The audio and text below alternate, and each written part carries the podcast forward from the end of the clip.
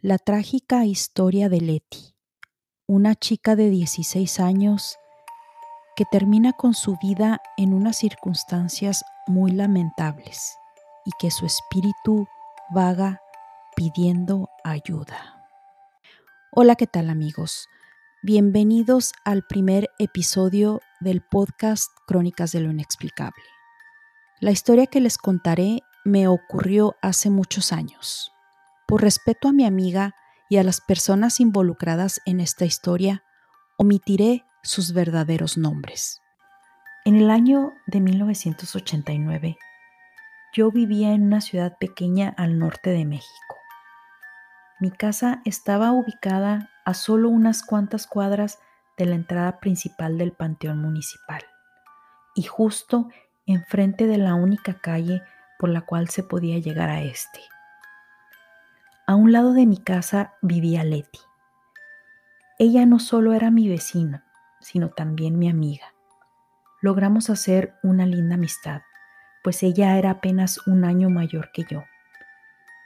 En ese entonces yo cursaba el tercer año de secundaria. Ella ya estaba en la preparatoria. Era hija de padres divorciados. Vivía con su mamá y su único hermano. Cabe mencionar que Leti, mi amiga, era católica y muy devota, a diferencia de su mamá. La señora era maestra y no creía en Dios. Leti solía invitarme a misa, sobre todo durante la Semana Santa. Ella era tan devota que íbamos todos los días de lo que en México se le conoce como la Semana Mayor, una semana previa al día de Pascua. Su mamá era una persona muy estudiada, era una maestra muy conocida. Solía decirnos, cuando crezcan y sean adultas, se darán cuenta que Dios no existe. Leti me decía, no le hagas caso a mi mamá. Ella ya tenía 16 años y ya le habían dado permiso de tener su primer novio.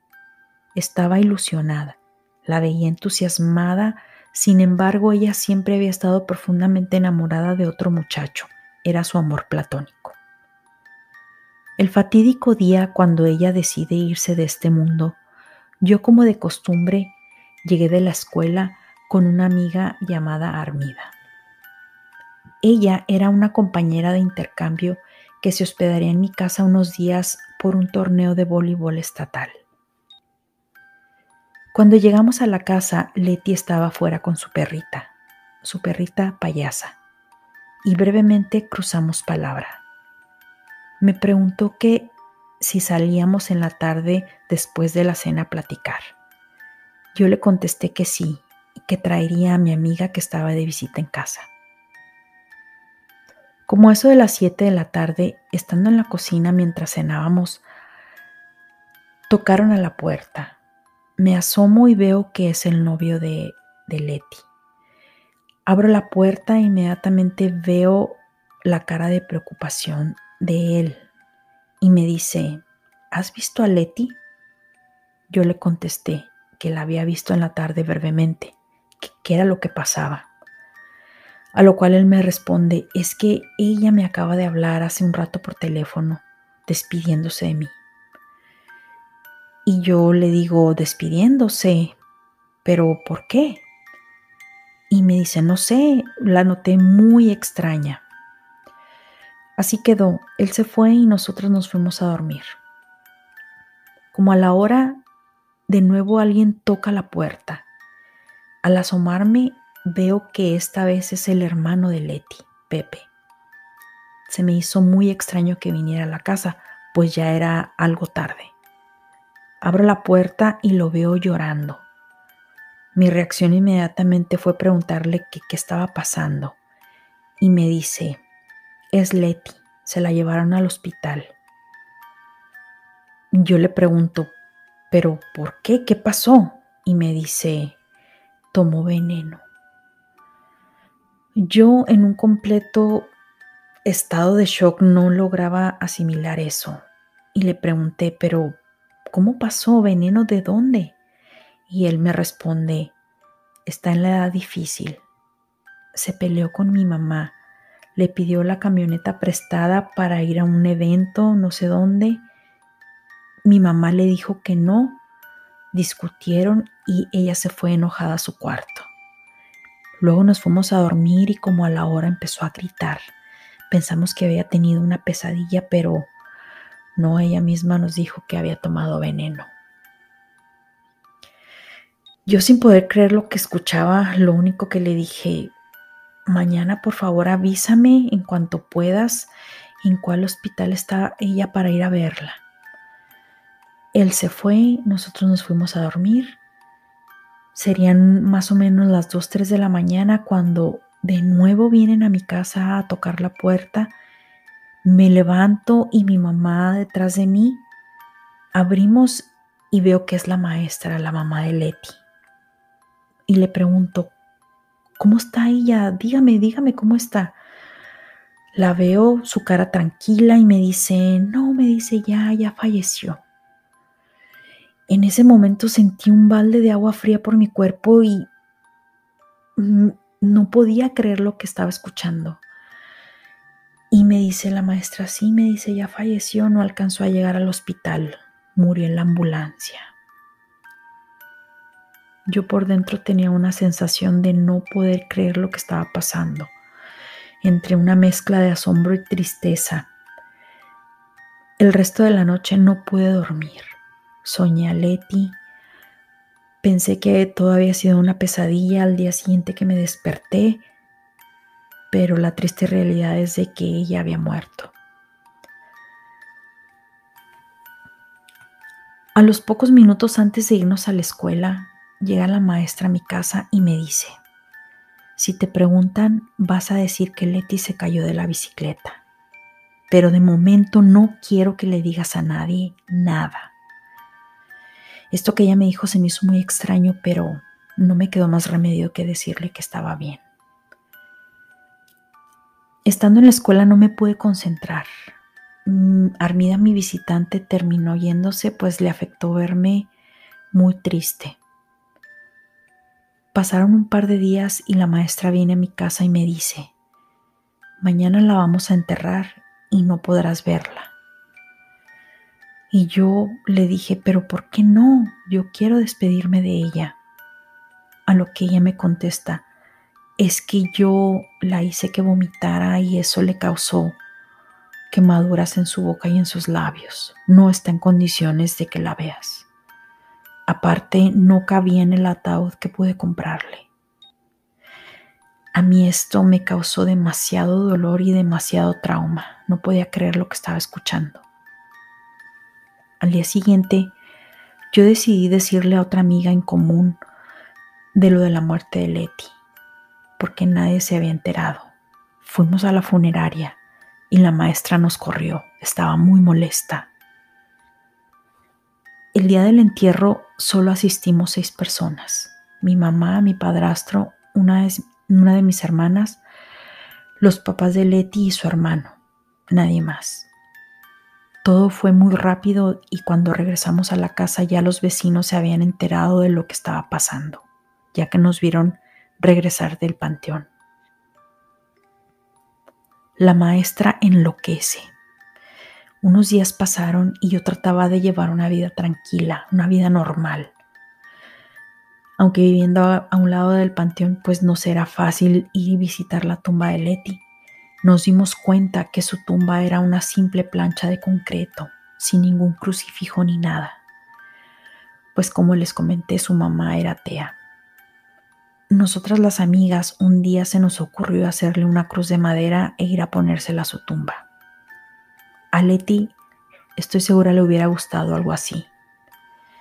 Al día siguiente, la maestra llegó a mi casa muy molesta diciendo que por qué le habíamos puesto la cruz.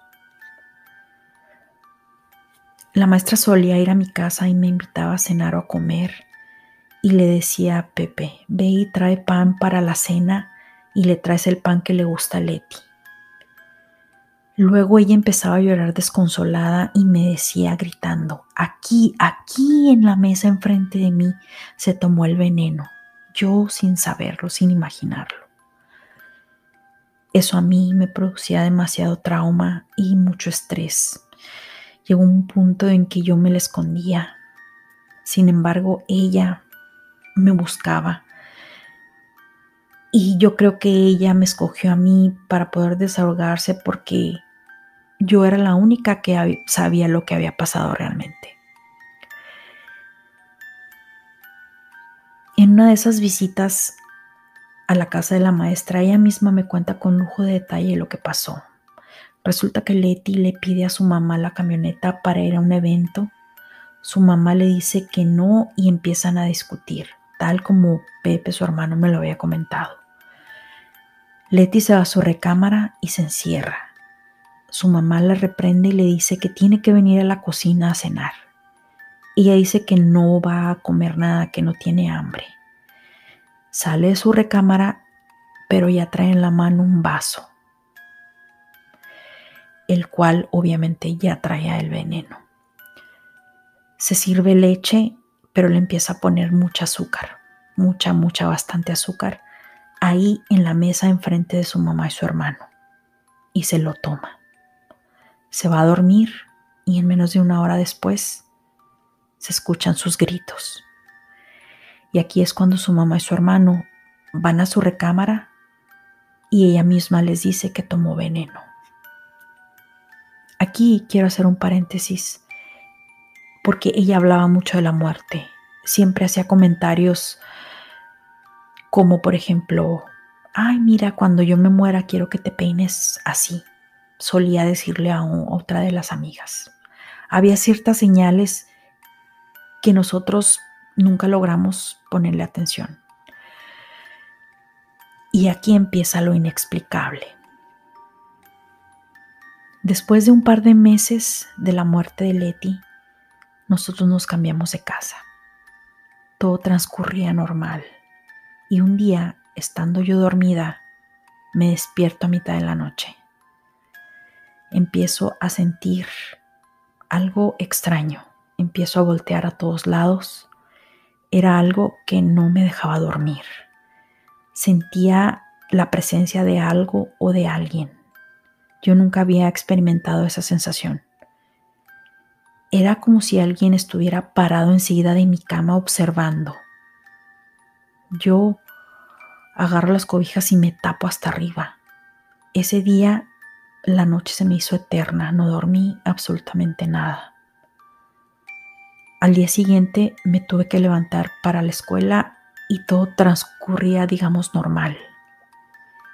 Llegó la hora de ir a dormir y estando otra vez dormida, igual me despierto a medianoche.